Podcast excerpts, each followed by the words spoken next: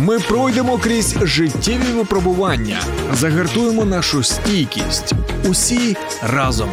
Духовно-психологічна допомога, юридичні поради, корисна інформація та натхненні історії. Спецпроєкт під захистом на радіо М. Допоможемо бути захищеними. Юлю, у мене до вас питання. Яке? Мовне, мовне питання. Культурна бесіда, ЗНО чи спілкування в чаті все одно постане мовне питання. Слухай тлумачні ефіри на радіо М і говори українською легко.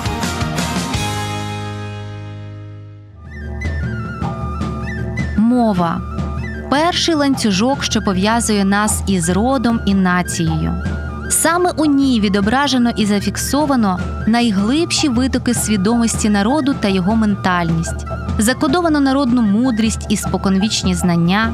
Мова це генератор і найвища форма патріотизму, божий дар і ключ до вивчення і творення культури, історії, традицій.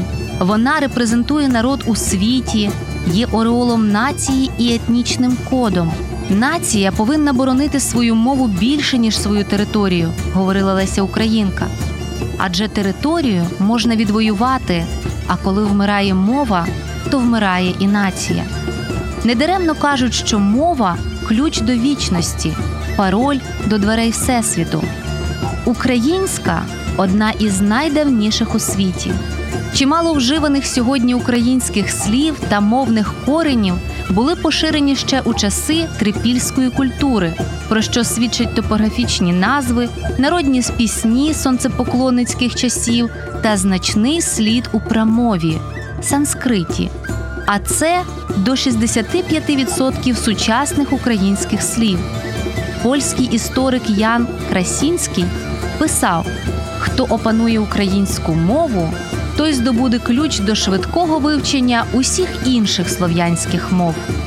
Тож відкриваймо нашу мову разом. Здається, за останні дні в моєму лексиконі словечок суттєво побільшало. Я би сказала втричі. От так думаєш часом. І де вони тільки беруться? Певні слова ж точно хтось вигадує. А так і є. Щодо нашої мови, то її наповнювали упродовж усього її існування, тобто понад тисячу років. Змінювався час, потрібні були слова для позначення нових предметів, дій, явищ, і їх, звісно, створювали. То хто ж? Хто ці люди? Пропоную тобі прочитати ось цю статтю. Зі словника неологізмів Юрка Зеленого, того, що музикознавець, журналіст, публіцист, громадський діяч і насправді Руслан Юрченко. Хм, ану, що там? Дай Боже, шановний чительнику, твоїй увазі пропонується невеличка розумова розвага, словничок, новотвірничок. Втім, хто зна, наскільки це власне розвага, а наскільки намагання трішечки зазирнути у майбутнє. Забігаючи наперед, зауважу дві засадничі речі. По-перше, новотвірничок все ж таки є чернеткою, пошуком. Він постійно перебуває у русі. Щось змінюється у ньому, щось витирається назавжди, а щось, зрозуміло, і додається. По-друге, і це головне, я в жодному випадку не стверджую, що ця розвідка є останньою істиною Боже борони. Завжди радий вислухати слушні зауваження та пропонови, тим паче, що не раз натикався на подібні досліди серед інших небайдужих. Тож моя справа запропонувати, а далі життя саме щось сприйме, а щось наглухо відкине. Зрештою, так і має бути, бо це природньо для будь-якої мови. Хоча, якщо задуматися, то завжди знаходиться хтось, нині вже безіменний, хто прорік те чи інше слівце першим. Наприклад, шановний Михайло Старицький подарував нам такі слова, як мрія, майбутнє, байдужість, завзяття, темрява, страдниця, незагойний, приємність, чарівливий, сутінь, байовище, маєво, знадливий, стуманілий, пестливий, привабливий, потужний та багато-багато інших. І це все вигадала і залишила нам у спадок одна людина. Леся Українка залишила нам у спадок з одного боку таке заквітчене поняття, як провесна, а з іншого цілком навіть науковий промінь. Мати ж Лесі одна з родоначальниць української дитячої літератури і, взагалі, розумниця. Олена Пчілка дала життя означенню, без якого просто не можна уявити нинішній мовний запас слово мистецтво. З її легкої руки в нашій мові прижилися переможець, променистий, палкий, нестяма, нестямлення. Годі навіть гадати, як би ми могли обходитись щодня без таких слів, як свідоцтво, чинник, отвір, привид. Однак всі вони штучні, з'явилися завдяки Івану Франку. Ну, а що вже казати про звіт? Проте це слівце теж не з неба впало. Його придумав Івен Верхтарський, український мовознавець, основоположник українського природознавства, автор перших підручників і творець термінології з різних природничих наук. Перетворений нині в національно шароварного ідола Тарас Шевченко теж не стояв осторонь словотвору. Його вигадці належать, наприклад, високочолий та коли останнє можна вважати аж занадто художнім, то такі речі, як самосвідомість і світогляд, аж ніяк. А створив їх класик українського красного письменства Іван Нечуй-Левицький. Слово годинник теж молоде, йому нема ще й ста років. Воно увійшло до усної мови з художньої літератури, яка, відповідаючи на вимоги часу, створила на його ґрунті наявного уже в народній мові слова година. Батько українського тіловиховання, викладач, дописувач і професор Іван Боберський після пошуків питомо українського словесного окреслення нових і невідомих понять намагався зберегти у спортивній термінології рідні вислови й український дух. Він, зокрема, впровадив такі новотвори, як сітківка або відбиванка, волейбол, копаний м'яч, футбол, наколесництво, велоспорт, гаківка, гокей та інші. Ці слова були цілком звичними і широковживаними на західноукраїнських землях до 1939 року. На жаль, подальші віхові події присипали ще зовсім юні слова непідйомним шаром пилу, однак ще не пізно повернути їх із забуття. Усім згаданим вище авторам новотворів уважай повезло.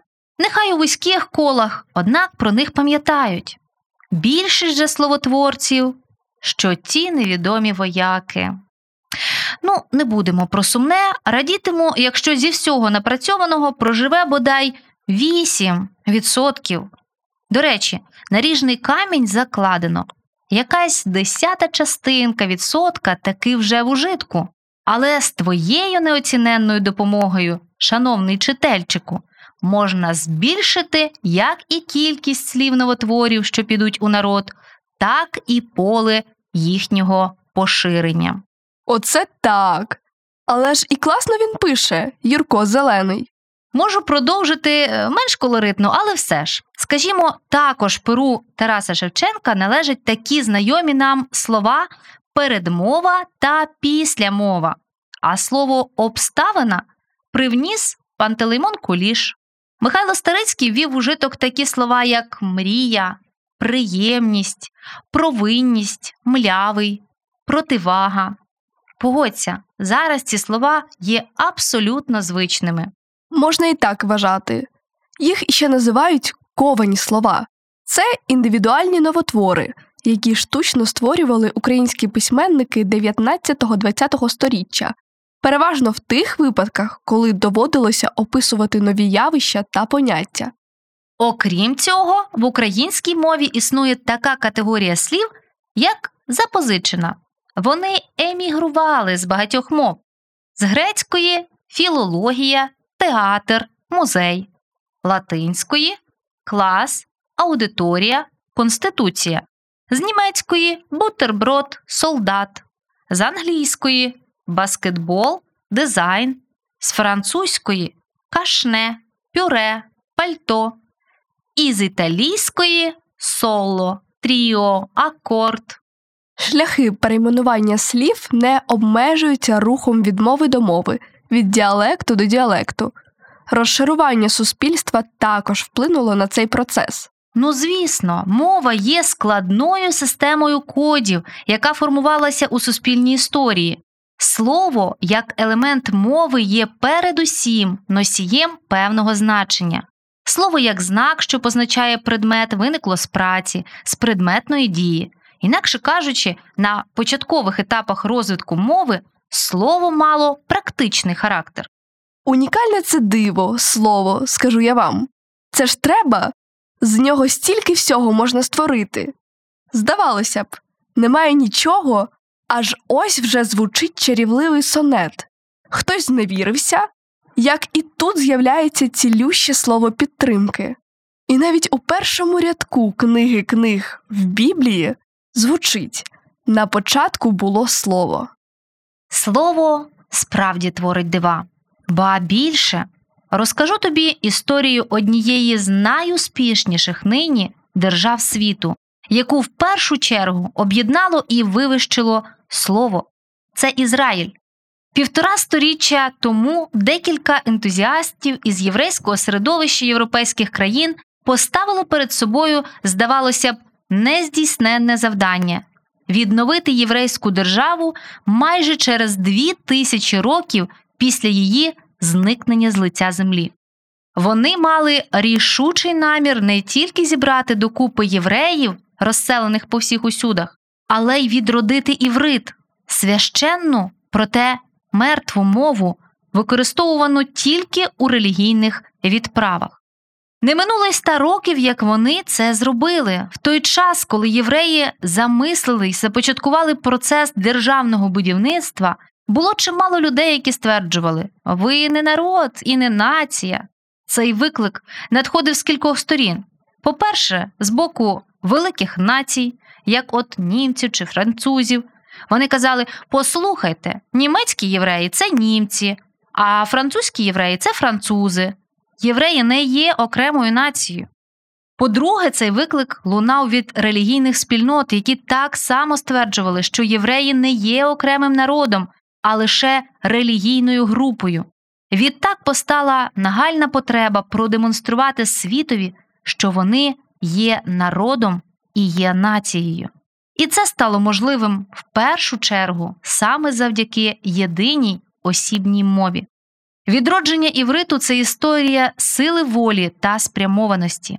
Попервах проєкт відновлення цієї мови виглядав божевільним, але євреї, які оселилися на землях Ізраїлю, були ладні йти на жертви. Вони розуміли, що їм буде важко, проте покоління їхніх дітей вже цілком природно виростатиме в мову. Так і сталося. Один із основоположників івриту, Бен Єхуда, відмовлявся спілкуватися іншими мовами на землі Ізраїлю.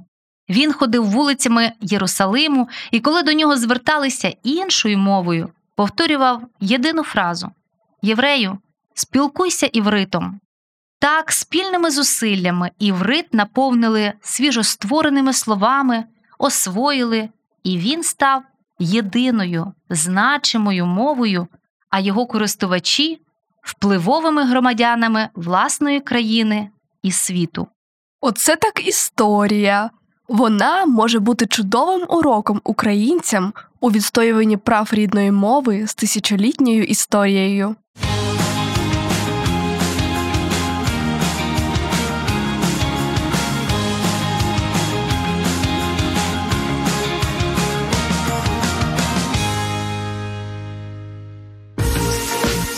Ми пройдемо крізь життєві випробування, загартуємо нашу стійкість. Усі разом. Духовно-психологічна допомога, юридичні поради, корисна інформація та натхненні історії. Спецпроєкт під захистом на радіо М. допоможемо бути захищеними.